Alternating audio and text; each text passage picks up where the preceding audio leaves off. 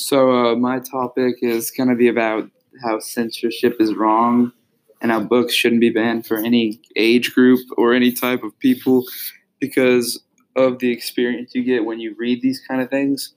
And the thing is, is the one of the main reasons I disagree with it is because people shouldn't be able to censor what other people want.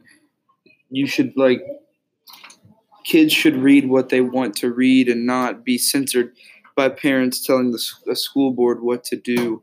And I really feel like that's um, one of the problems is people um, cave in to other people's opinions and they don't stand for what is what they think is right.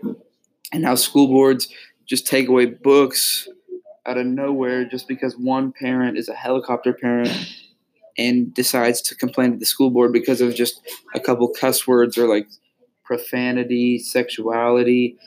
But what they don't realize is they're going, their kids are going to experience this one way or another, and they're just stopping them from experiencing it and helicoptering them. And I don't think that's right.